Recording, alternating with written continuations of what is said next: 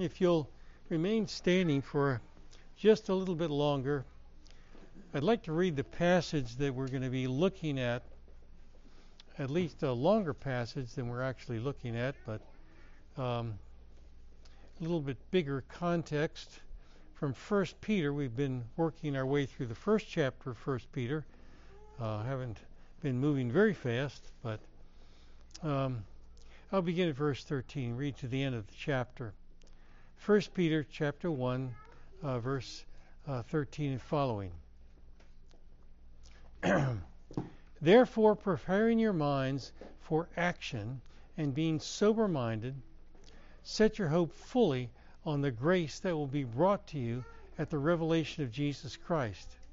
As obedient children, do not be conformed to the passions of your former ignorance, but as he who called you is holy, you also be holy in all your conduct, which is, uh, since it is written, You shall be holy, for I am holy. And if you call on him as Father, who judges impartially according to each one's deeds, conduct yourself with fear throughout the time of your exile, knowing that you were ransomed from the futile ways inherited from your forefathers, not with perishable things such as silver or gold, but with the precious blood of Christ, like that of a lamb without blemish or spot. He was foreknown before the foundation of the world, but was made manifest in the last times for the sake of you, who through him are believers in God, who raised him from the dead, and gave him glory, so that your faith and hope are in God. Having purified your souls by your obedience to the truth for a sincere brotherly love, love one another earnestly from a pure heart, since you have been born again, not of perishable seed, but of imperishable, through the living and abiding Word of God.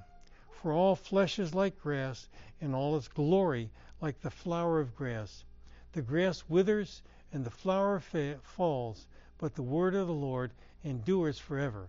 And this word is the good news that was preached to you. This is God's own word. Please have a seat.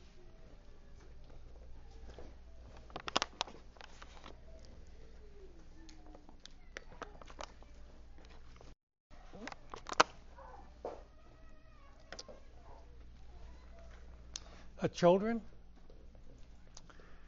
I like to tell you stories about when I was growing up. And uh, my dad and I did a lot of things together and we uh, we had a big saw, a very long saw, and it had a handle on one end and a handle on the other, and it's called a crosscut saw, and we used it to uh, cut wood for our fireplace. And I would get on one end, and my fa- father would get on the other, and we'd pull it and pull it back and forth. Now, of course, I was little, so I didn't have much strength. I didn't have much strength to to pull. And so it was mostly my father pulling. But I was there and I was doing something with him. Well, what God has promised us is though that we're weak and we're little, He will give us strength. He will help us. When we want to obey, He can be there and take care of us. And He helps us just like my dad did it when I was sawing wood with him. So God, by His Spirit, helps those who trust in Him. So uh, let's pray and see how God teaches us that through His Word, okay? Let's pray. Father in heaven, I pray that you will be with us and, and enable us to uh, understand your Word and to take your Word to heart, uh, that your Word might be for us um, a living and abiding Word, the, the Word that brings the gospel to us. And we thank you for these promises that are great and precious in your word. Help us to believe your promises by your Spirit as we believe in your Son. In his name we pray. Amen.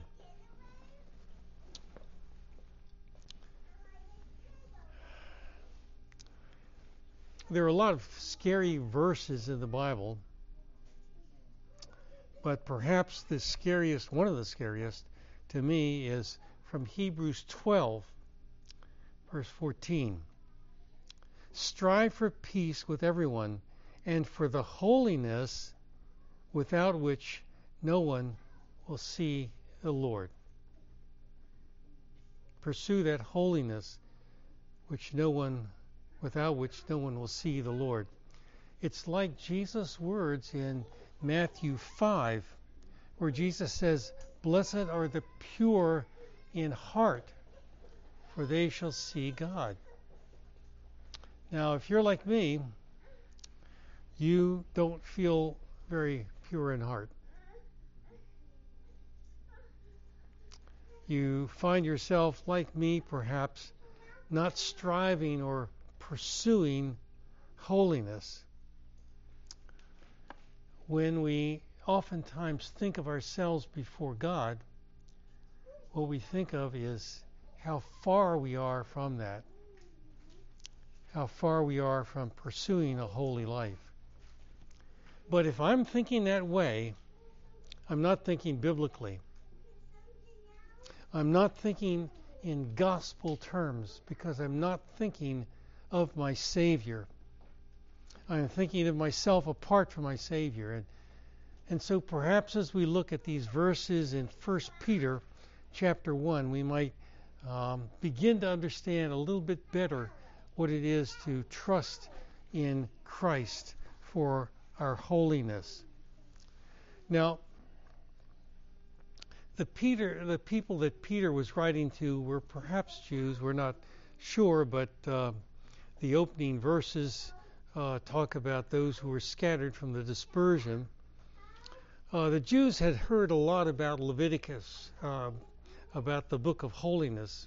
Uh, the book of holiness in the Old Testament uh, had all sorts of things about how you had to come to God with different offerings at different times to take away sin, uh, how the, the temple itself was, or tabernacle itself was structured with a holy of holies and a holy place and the outward part of the tent, and how you couldn't go in there except the high priest one day a year. Um, that even as you're eating food, you are reminded that there are foods you shouldn't eat because they were unclean and they'd make you unclean. So, uh, all kinds of things in the Old Testament reminded people of the, the struggle to be holy, to live a holy life in terms of uh, coming to God. Now, we don't think, and we talked a little bit about this in Sunday school, uh, we don't think much about holiness in those terms today. We just eat whatever we want, shellfish and all that. Um, and our culture has done such a radical turn uh, that we are 180 degrees from holiness in many ways. Um, our government approves of homosexuality. Um, we talked in Sunday school about how the uh, country of Finland may uh, decide that the Bible is just hate speech uh, because of what it says about marriage and homosexuality. Uh, we live in a culture where uh, we just observed the 22nd of January um, and the Roe v. Wade uh, decision, which has been going on for so many years and so many millions of babies and as somebody mentioned, we're kind of used to it. It's, we don't think about it that much. We count ourselves righteous or holy if we don't watch R rated movies on Netflix, uh, or uh, we don't curse very much, or that kind of thing. And yet, what God says through the prophet uh, Habakkuk in chapter 113 is, "You are of too, you are of pure eyes than to see evil, and you cannot look on wickedness with favor. Now, if God's eyes are too evil to look on wickedness with favor, he, if He calls me to be pure in heart, then what am I going to do? How am I going to live before this God? Now, you remember that uh, Peter has begun his letter by talking about those who are elect exiles in verse 1. And if you remember what uh, we talked about there, uh, that to be an elect exile meant God had called you to see yourself as not really having your home here. Your home isn't here, but it's in heaven. And so you have to be prepared always to think about uh, that. And you're living out your faith in this world as an exile looking towards home, called by God, set apart by God to be His. Now, Christians have tried to figure out how to do that in different ways.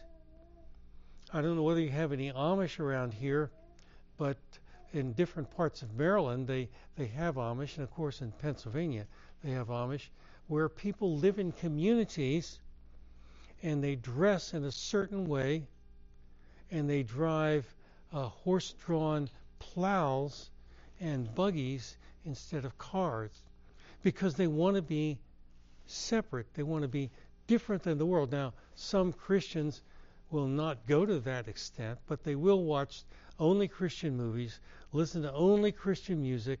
Um, they'll wear Christian T-shirts and all that kind of thing, and they want to show that. Uh, now, of course, we have to admit that people have gone in the other direction, and now pastors think it's uh, really cool uh, to swear during the sermon uh, or to show clips from non Christian movies uh, as part of the worship service, that kind of thing. Uh, but uh, evangelicals generally are confused as to what it means to be elect exiles. How do we live in this world? Now, Peter's original uh, readers couldn't escape the world. They, they, lived in it. They didn't have any possibility of withdrawing. Uh, they didn't have uh, Christian movies or music or T-shirts to wear. Uh, they were living in a culture where some of them were slaves. Uh, they couldn't uh, abandon their masters, or else they'd be in big trouble. Uh, Christian women were married oftentimes to non-Christian men, and and Peter will talk about that later and they couldn't just say, well, you're a non Christian, I'm going to leave. Um, they had to live in the culture where they were, in the situation that God, God had given them. And so they were to be different. And Peter talks about that in verse 13. Preparing your minds for action and being sober minded, set your hope fully on the grace that will be brought to you at the revelation of Jesus Christ. As a uh, elect excuse me, elect exile, you're thinking of your hope in heaven. And that hope in heaven is determining how you're going to live. So, how do you live out that hope? How do you live out that hope in confidence, as we heard in the Sunday school? Now, if you are a Jesus Christ, if people begin to talk to you about your identity, how do you describe your identity? Most of us can think of lots of ways we can do that. I'm Libby and Harry's youngest son, Libby and Harry Doe's youngest son. I have, um, I had uh, three siblings. I grew up in Herndon, Virginia. Um, I'm married to Joni. Uh, I'm the father of four children and the grandfather to ten and a half. Uh, and uh, and I could go on and on and on, but I have to remember that my basic identity is I belong to Jesus. I'm Christ's. Now, look at what he says in verse 14. This is the ESV translation, but it says this As obedient children, do not be conformed to the passions of your former ignorance. Now, this may seem like a grammatical point that is just kind of who cares, but there is a there is a point about it. in the Greek, the word children comes before the word obedience. So it's children of obedience.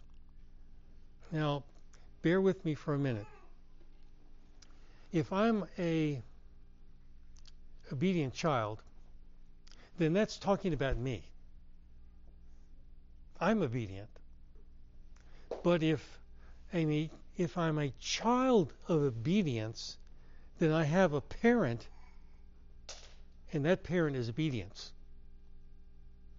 See what I'm getting at?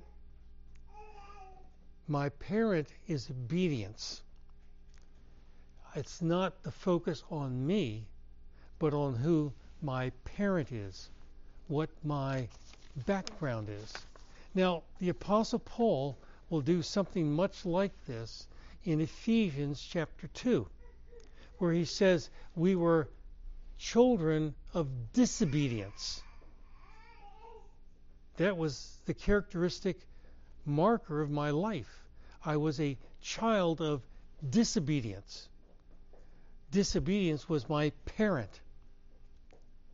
But when we are born again, we are born again to a living hope through the resurrection of Jesus Christ from the dead. When you are saved, you stop being a child of that parent disobedience and you become a child of that parent obedience. Now, do you get to be a child of someone by your own work? Did I tell Libby and Harry in 1947, you're going to have a boy? No. Nope. Wasn't my choice. We are born again by the power of God. God brings us to life. We're saved through grace, or by grace, through faith. Faith in the obedience and death of the Son of God. It's the obedience of Christ that causes us to be born again because Christ was obedient to the point of dying for my sin, that I have life now. We can't live in hope, and I understand Rebecca loves that word hope. We can't live in hope if our hope is not focused, even as our confidence is focused, in the work of Jesus Christ. It's only in the gospel that I'm going to have hope to face a world of disobedience. Now, just think about this. Does this mean I don't personally have to be obedient to God? Of course not. That's the idea of what's called antinomianism says you're apart from the law. Jesus has saved you. You can do whatever you want. That's not what this says, or what Paul says. Paul uh, spends a lot of time in Romans chapter uh, 6 uh, talking about this. He begins the chapter, he says, Are we to continue in sin that grace may, be ab- may abound? And he says, By no means. Now listen to what he says. How can we who died to sin still live in it. Children of disobedience have to become children of obedience, children whose parentage is now from God, specifically from the obedient Son of God, Jesus Christ. Because when I am converted, I am brought to have a new heart, a new record, and a new master a new heart, a new record, and a new master. Joni and I sometimes talk about the fact that when we were growing up, both of us were considered good kids. We didn't cause our parents a lot of grief. But for me, once I left home, that's when I decided to start doing whatever I wanted to do. I really wasn't a child of obedience. I was only outwardly an obedient child.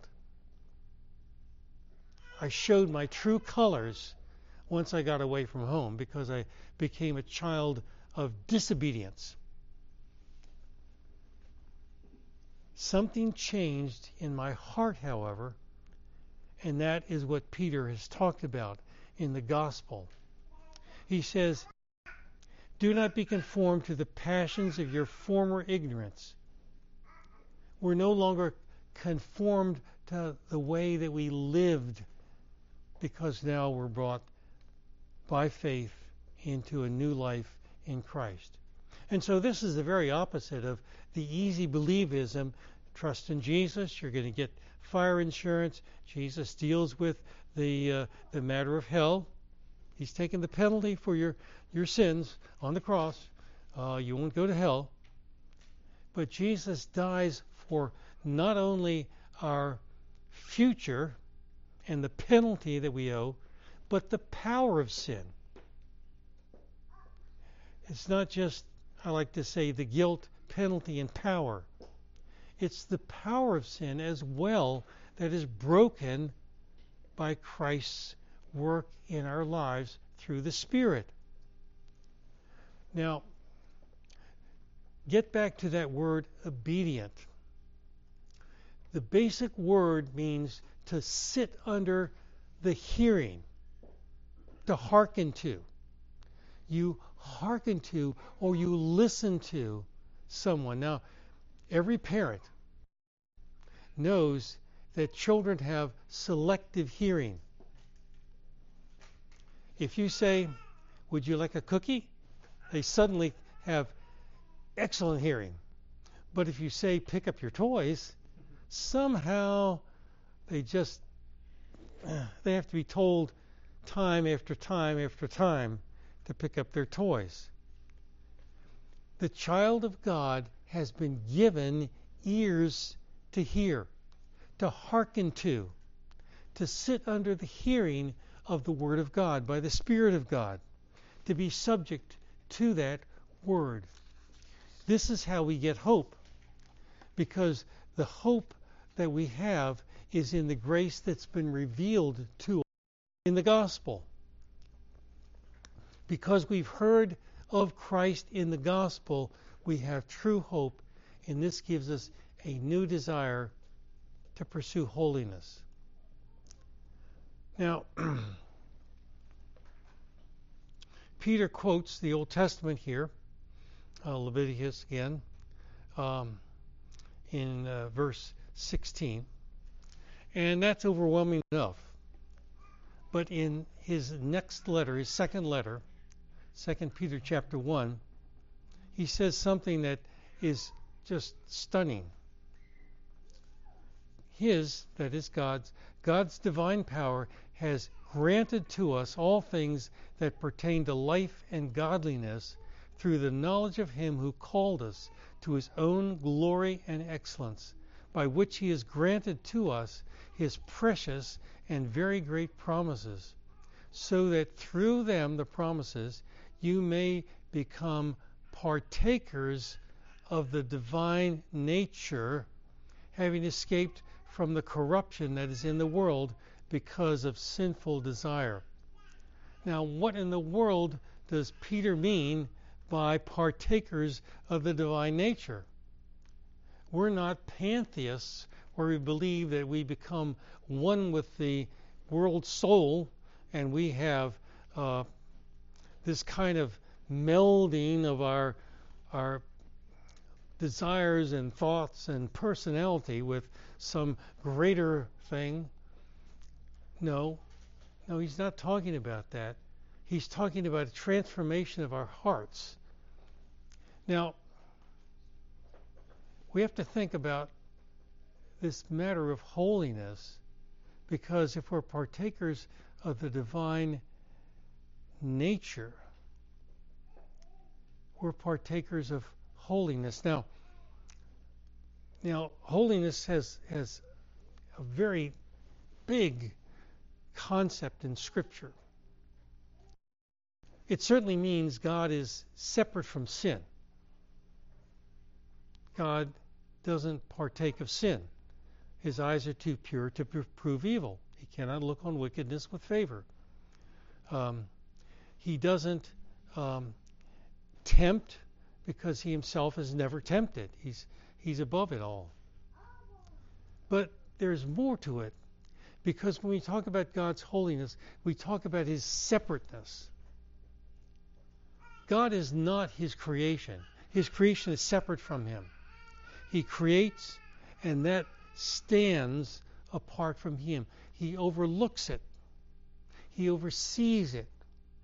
But he doesn't come into it except in the incarnation and that was for a redemptive purpose and Christ has now taken our human nature back to heaven along with his divine nature. God, in his being, is holy, is separate, is unique. He stands apart. And so when the cherubim or seraphim in uh, Isaiah 6 proclaim his holiness, they say, Holy, holy, holy is the Lord God of hosts. Heaven and earth are full of your glory because God's creates and what he does. Now, God tells us to be holy. That's to be separate from sin ourselves. And that's the way in which we partake of the divine nature. We don't become God, obviously. The Bible abhors that idea. But we remain creatures, yet creatures who are called into eternity. We have immortal souls. God has made us for eternity, not just this world. Now, in ourselves, it's impossible for us to forsake sin, the former conversations of our past life. So, how in the world can we become children of obedience? Well, we begin by thinking about the Ten Commandments. Can we be children of lying? No. Our God is the God of truth. We can't be liars. Can we be a God of un, or children of, a, uh, of unfaithfulness? No, because God is faithful. Can we be children of coveting? No, because our God is um, content, satisfied, uh, full in Himself, and He needs nothing. He gives, in fact. So we can look at the Ten Commandments and begin to understand what God means when He says, Love me with all your heart, soul, mind, and strength, and your neighbor as yourself. When He says, You shall be holy. It's the basic command to God's uh, people, to the church, to be perfect as our Heavenly Father is perfect, as Jesus says. He says that. He says it to us in Matthew chapter 5. So when we tell people this, we've got to tell them that Jesus delivers us from the power of sin. That sin is no longer to be our master. It's no longer to rule over us. Not only are we delivered from hell, not only are we delivered from the guilt of the cross of our sin, but we're delivered from um, the power of sin. We are converted when we repent of our sin, when we turn in faith to Christ, we are truly changed. It's the power of God in our lives. Christians still sin, of course, but the power of sin to demand that we obey, to demand that we obey, is broken. And the child of God now becomes a child of obedience. We're born again to be God's offspring, his children. Now, that doesn't happen overnight, but it does happen. I mentioned my dad, and I can't tell you all the ways that I'm like my dad. We are both the only left handed people in my family, original family. Um, he could look at a project and kind of take it apart. I can't do it as well as he did because he was an engineer, but I can look at things and say, well, this is what I need to do here, here, and here. Um, he loved to read and loved history especially, and I, I love that same thing ago uh, as well. I have much of my dad in me, and we have much of our Heavenly Father in us, and that increases so that we do show more and more likeness to our Heavenly Father. And we can contrast that with, if you'll forgive me, the Westboro Baptist Church. If you remember them holding signs uh, anytime they could to protest homosexuality, and they became known as haters. And homosexuals were not going to go up and ask them, Well, tell me about Jesus. Nobody was going to go up and ask them about that. But if we are holy in the way God is holy, people are drawn by the change in our lives, by the difference in our lives, because we love them. We love them as God commands us to love our neighbor as ourselves. So we're rightly called children of obedience when we believe the gospel. When we do, do believe what the gospel says about Christ. The fully obedient, he's the fully obedient one. We run to him because he was perfectly obedient. And when we feel so disobedient, we come to Christ because that's where we'll find peace. That's where we'll find hope. One time I was going to a conference and my luggage got uh, misdirected. So I showed up at the first meeting of the conference dressed in my clothes from the trip, which were jeans and sneakers and so forth. And I looked around the table and everybody else was dressed, you know, ties and such. and I just really felt out of place. But I was the one who felt out of place. The others didn't. They they didn't make a big deal of that. They didn't say to me, "You don't deserve to be here." God doesn't say you don't deserve to be here.